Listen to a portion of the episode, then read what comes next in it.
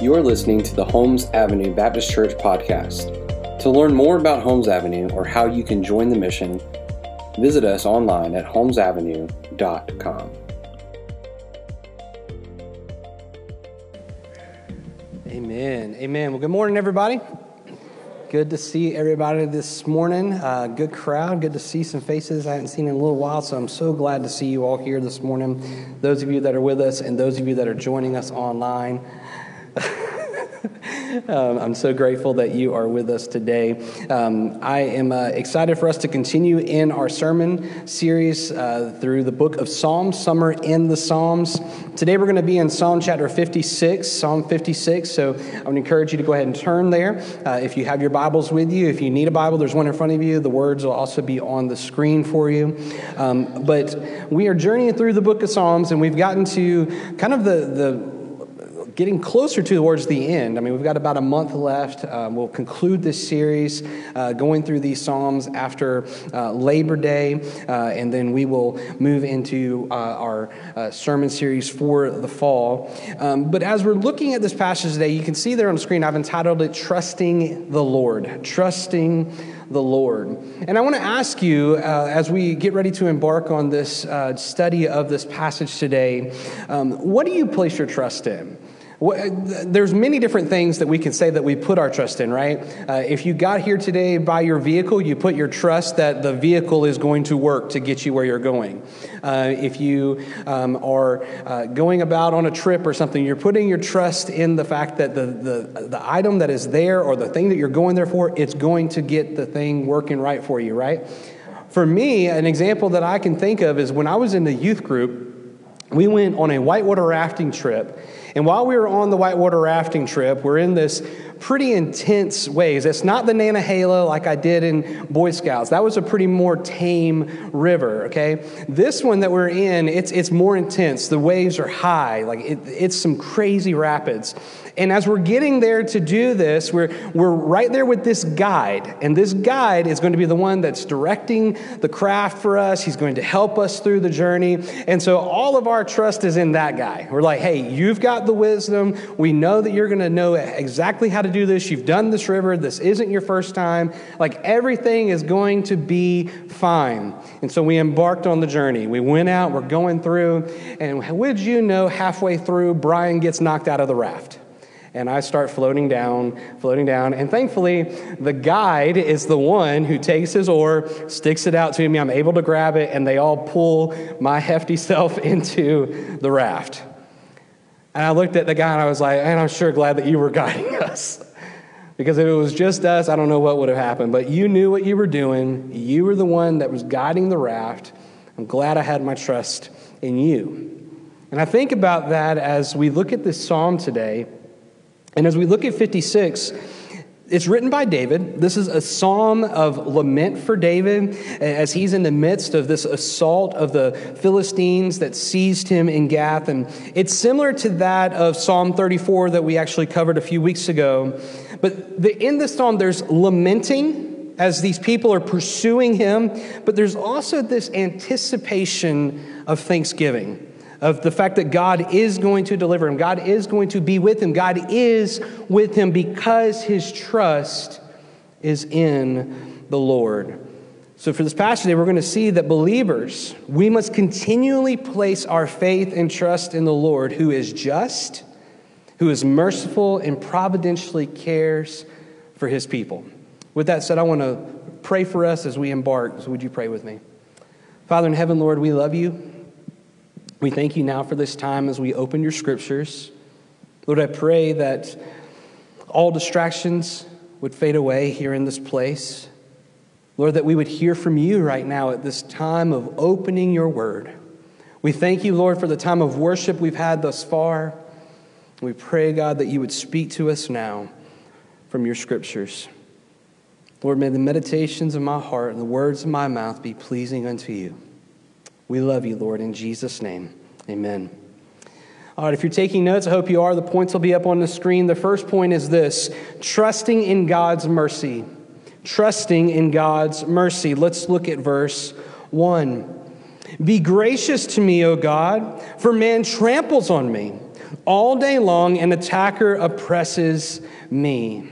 See, here David is describing this constant state of pursuit that is against him. His enemies, they are after him, and he is specifically asking the Lord to be merciful. He says, Be gracious to me, Father. I, I need your mercy. Show this to me. Now, what is the reason for their pursuit and their trampling of David as he describes it? Well, verse 2 tells us it's their pride. Verse 2 says, An enemy, my enemies, trample on me all day long, for many attack me proudly. They're coming after him. They're in pursuit of him. They want to take his life. They, they want to say, Yes, we got him. We did this. These enemies, their pride is the root of their pursuit. You know, being too proud can be a destructive thing, right? There, there was an old, the old show. Uh, I say old. We, I mean, we, we still watch it in our house because Miranda loves it. Dr. Quinn, Medicine Woman. She knows where I'm going with this. Sully on there. One of the things that he says, you never thought you'd hear a Dr. Quinn quote during the sermon today, right? One of the things that Sully says in one of the episodes is, "Pride is a foolish man's burden." And he's right. Pride is a foolish man's burden. Being too proud can be a destructive thing. Now, there's a difference in being proud of someone or, or something, some accomplishment, but not to the point to where it wells up in you and it provides sin. It's destructive. These people are very proud. They're like, we want to take him out. We have to take him out. I mean, I think we can all agree that we've all probably been on the receiving end of someone hurting us due to pride right? There's been some kind of pursuit, maybe something that somebody has done in our lives. It can be destructive.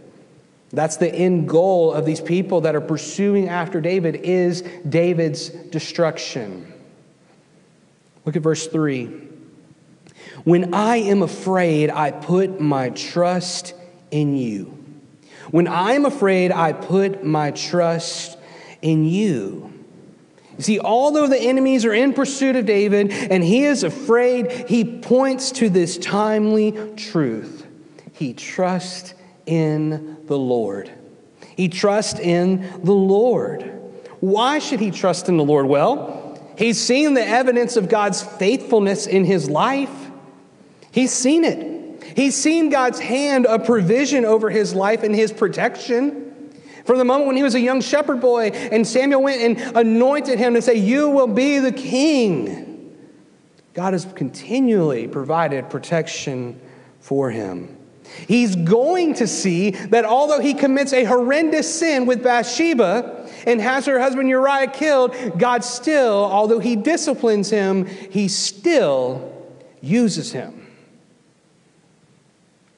It's incredible. His trust is in the Lord. See, this reality is for David is one that you and I should cling to, church family. It's one that we should cling to. God is faithful to us. He's always been faithful to us. He always will be faithful to us. He never leaves us nor forsakes us. When Jesus paid the price for our sins, the sins of the whole world, he did so with you and I in mind, past, present, and future. Why? Because he loves us. Because he loves us. It's so incredible to think, right? The scriptures tell us greater have no love than a man that lays down his life for his friends. Jesus loved us and died for us. So incredible to think.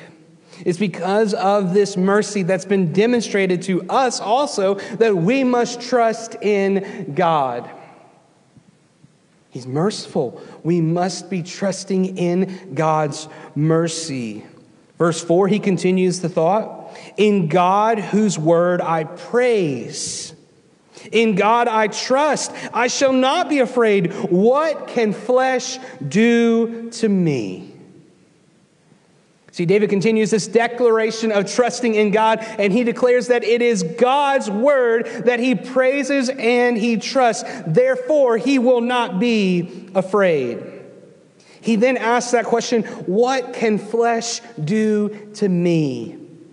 If God is trustworthy because of his mercy, then he's worthy of praise. He's worthy of our praise. There's no need to be afraid of what man or anything else can do to you or I. Let's take it a step further. If God forbid we were faced with death because of our faith, like many brothers and sisters that are across the globe, we should still not be afraid, but trust God. Why? Because although flesh, although others may come and harm us or try to take our very lives, God has promised us a living hope through the resurrection of Jesus Christ. There's no need to be afraid. No need.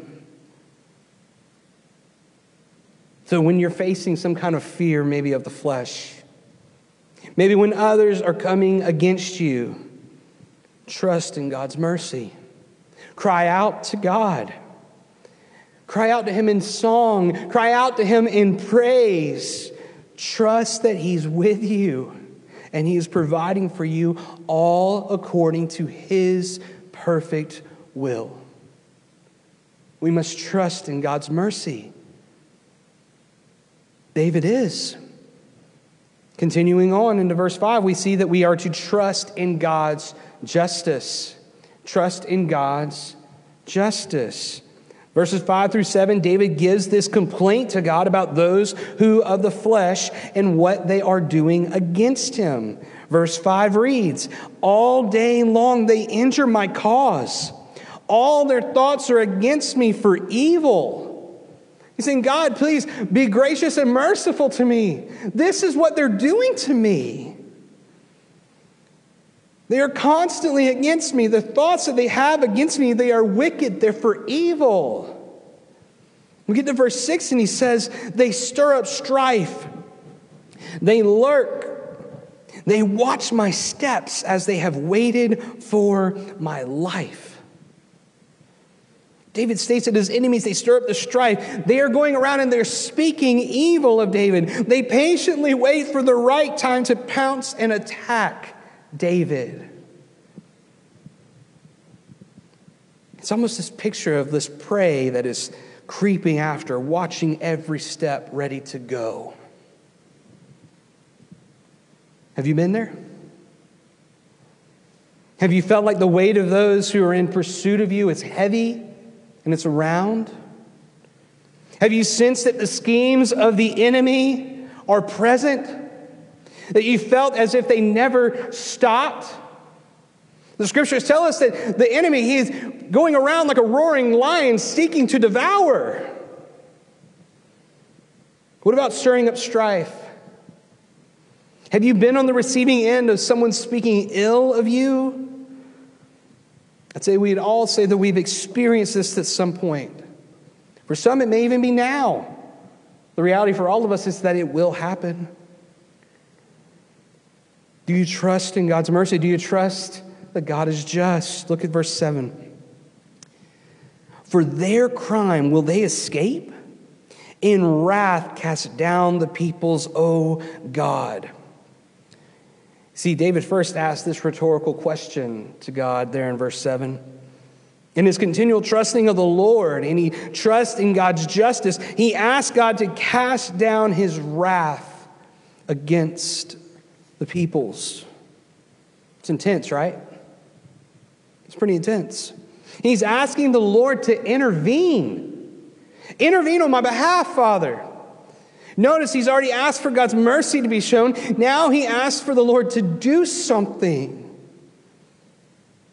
This isn't just an ask of, of enemy individuals, but nations who are against him. The Philistines, right now, in this account. He's asking God, please, may your wrath do something, Lord. Have you been there? Have you been in there in those moments where things are just so difficult, though so hard? You're lamenting to God and you're saying, God, please just do something.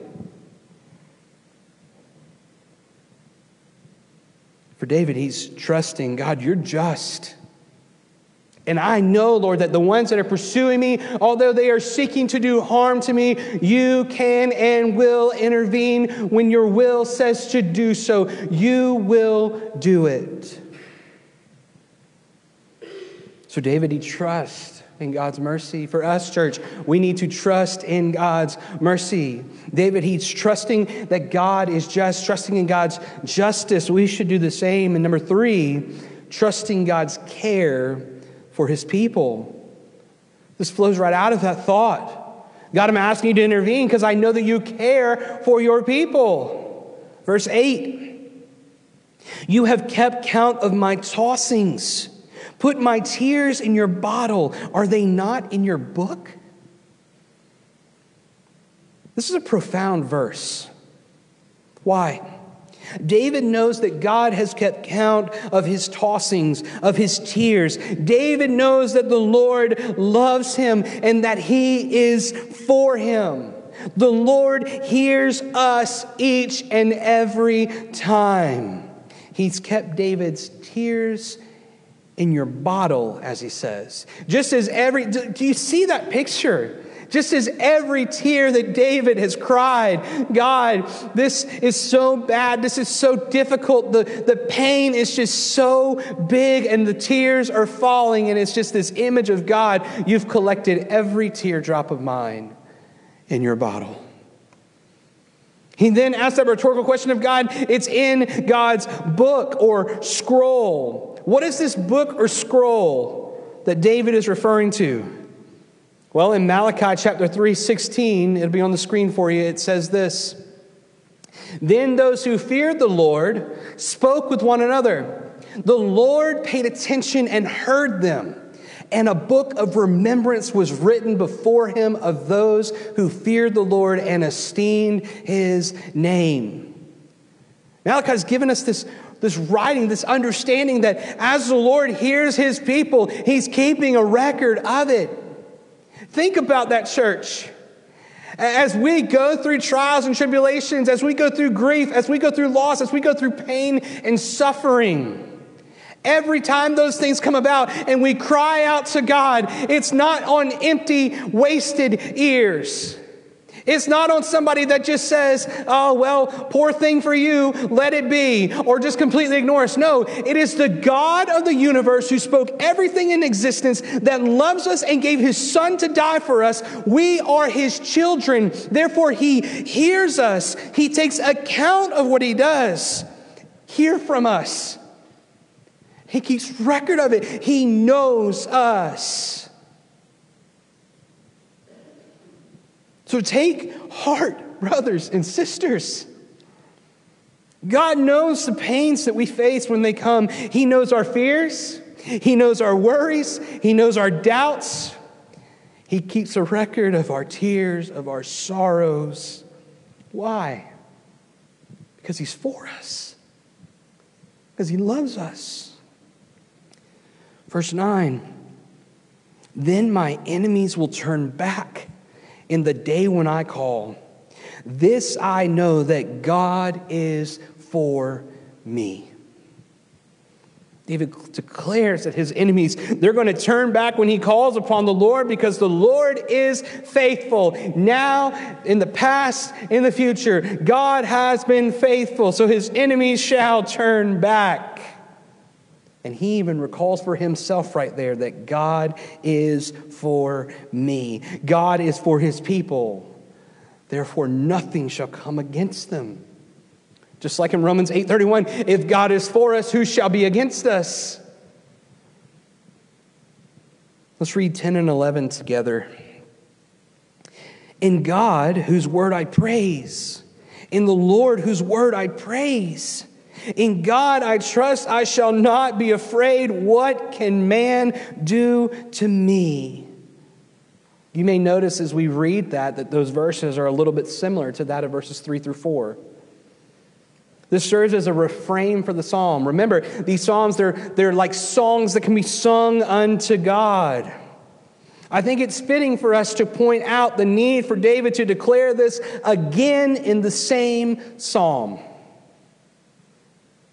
I don't know about you, but when the times of sorrow, fear, doubt, anxiety, etc., one time may not cut it for me to be reminded of God's mercy, His grace, His forgiveness. What am I getting at?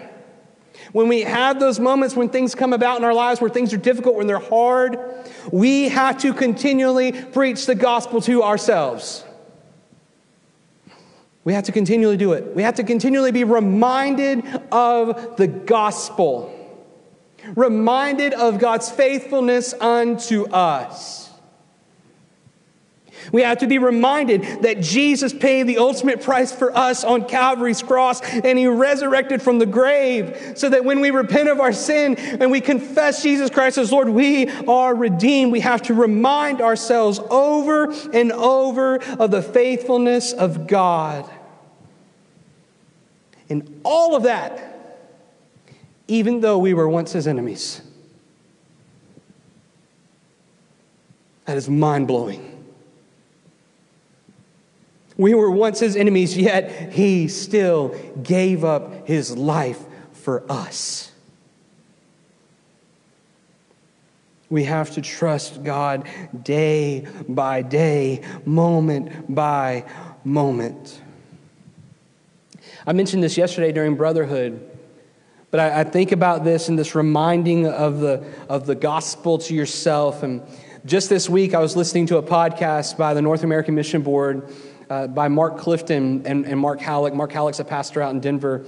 Uh, Mark Clifton is a, a, revitalizer, replanter for churches. He has done a lot of great work. And in the podcast I was listening to this week, it was kind of talking about this, this concept of lamenting or when things are hard or difficult and you, and you cry out to God and you have to remind yourself of something. And they, they gave this idea of going back to a song, just one song that is just like a, a wonderful favorite worship song of yours that you that, that is your go-to song when you just want to cry out to god and praise him have that song in mind ready to go. Play it on your spotify play it on your, your cd player if you still have one. Like play the song or just sit there a cappella just cry out to god and sing it to him. Repeat it over and over as you need to. And then be reminded of the scriptures. The scriptures tell us to take the word of God and hide it in our heart so that we may not sin against God. Think of those scriptures that are like, man, that is that's my life verse, or man, that is that one there. I need to cling to that. You know that scripture, be reminded of that scripture. Preach the gospel to yourself over and over. Remind yourself of God's faithfulness and the fact that you trust Him. God's been merciful to us, church. And God is just. He cares for his people. So, lastly, we must be trusting in God's providence. Trusting in God's providence. Verse 12 I must perform my vows to you, O God. I will render thank offerings to you. What does David mean by vows to God? You may recall from our study through the book of Leviticus that there were these peace offerings for thanksgiving or, or free will offerings unto God. This was done in a way to honor the Lord for hearing the cry of his people, for delivering them, for forgiving them. For David, he's telling the Lord that he will perform those to God and offer thanks and offerings to him. Why? Verse 13 tells us for you have delivered my soul from death. Yes, my feet from falling, that I may walk before God in the light of life. David's been delivered. God has providentially spared his life from the attacks of the enemies. God has saved him. He's prevented his feet from falling so that he can walk before God in the light of life. What a beautiful picture and promise. Remember, church family, we are under the new covenant because of Jesus' finished work. Therefore, we're not required to do as the people did in Leviticus, in the Old Testament, in that regard. But I would argue that we would be so overcome with gratitude and thanksgiving that we would want to offer praise unto God.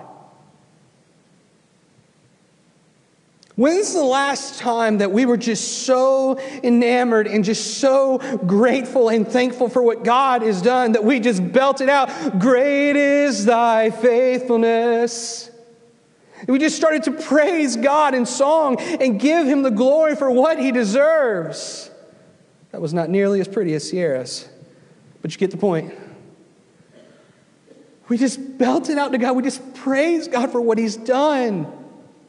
Just so in awe of how he's moving, how he's working.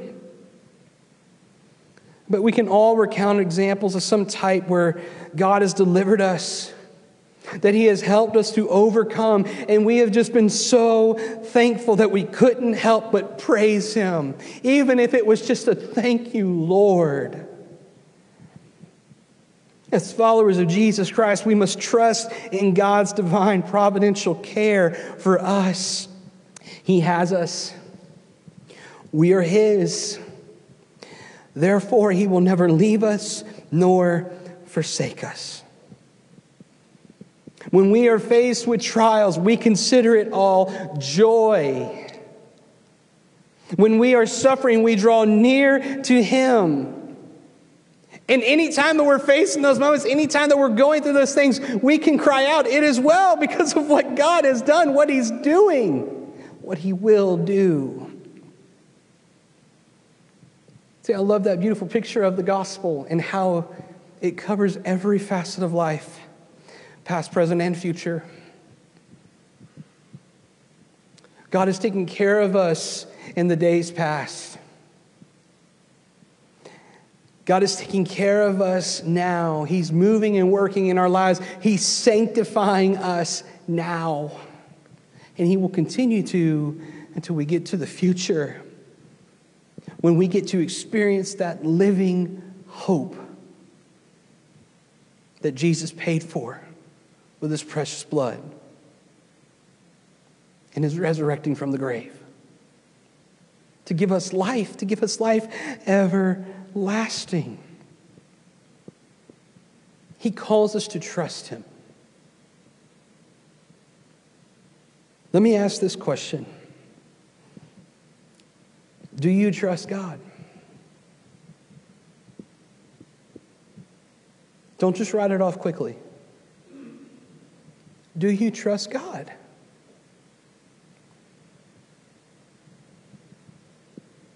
Have you trusted Him with your life? Has He truly redeemed you? If your answer is yes, I'm redeemed, then my question, this is serious. Like, think about this, process this. What are you doing with that? What are we doing with that?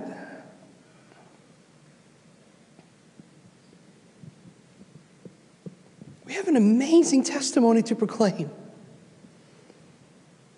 Are we living a life of thanksgiving and praise, declaring what God has done and is doing, and even what He will do? Do you trust Him? Are you doing that? Are you living a life of trust in Him that's pointing people back to Him? What if your answer is no?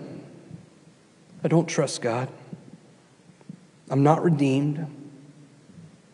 I want to encourage you to, to not just stop and leave it there. I want you to ask questions. I want you to say, hey, I'm not at that point that you're talking about as far as trusting God, but I want to know more. Don't just leave it there. Ask questions. Be open about your doubts, be open about your fears. If you're even too nervous to, to come and talk to us, you see the link on the screen there. Those of you online, you can do the same. Reach out. Let us know. Schedule a time to talk, whatever it may be, but don't just leave it there. God has done such an incredible thing in my life and in the lives of many of us. Because of his finished work on Calvary's cross and the resurrection of Jesus Christ. We should trust him with everything and live a life on mission that leaves people in awe to say, What is going on? Do you trust him? Let's pray. Father God, Lord, I thank you, Lord, for your, your grace, your mercy, all that you are doing in this world, all that you are doing in our lives, Lord. We are humbled, Father, that you would love us enough to send Jesus to die for us, Lord. I'm just in awe of your mercy and your grace and your love. I'm in awe of you, Lord. And I pray, Lord, for each of us, Lord, within the sound of my voice, if, if we're struggling to trust you, maybe we are redeemed, but something has happened and we're just like, Lord, what are you doing? Where are you at? Lord, we know that you are present. We know that you will meet us where we are. Lord, I pray for that person. Father, that you would help them to process, to, to ask questions, to seek you, to seek out counsel from others. Lord, I pray for that one that says, No, I don't trust God, period. I haven't been redeemed as you call it. Lord, I pray that they would ask questions. That they would say, Hey, I want to know more. You're obviously so crazy about this guy that you get up there and you start hooting and hollering. What is the deal with this? What is so important about this Jesus? And Lord, I pray that if that person does say those things, does ask those questions, Father, that their life would be flipped upside down because of your mercy and grace. That their life would be transformed by the power of the gospel. Lord, as we conclude and sing this song, I pray that it truly is well for each of us. Have your way, Lord, in Jesus' name. Amen.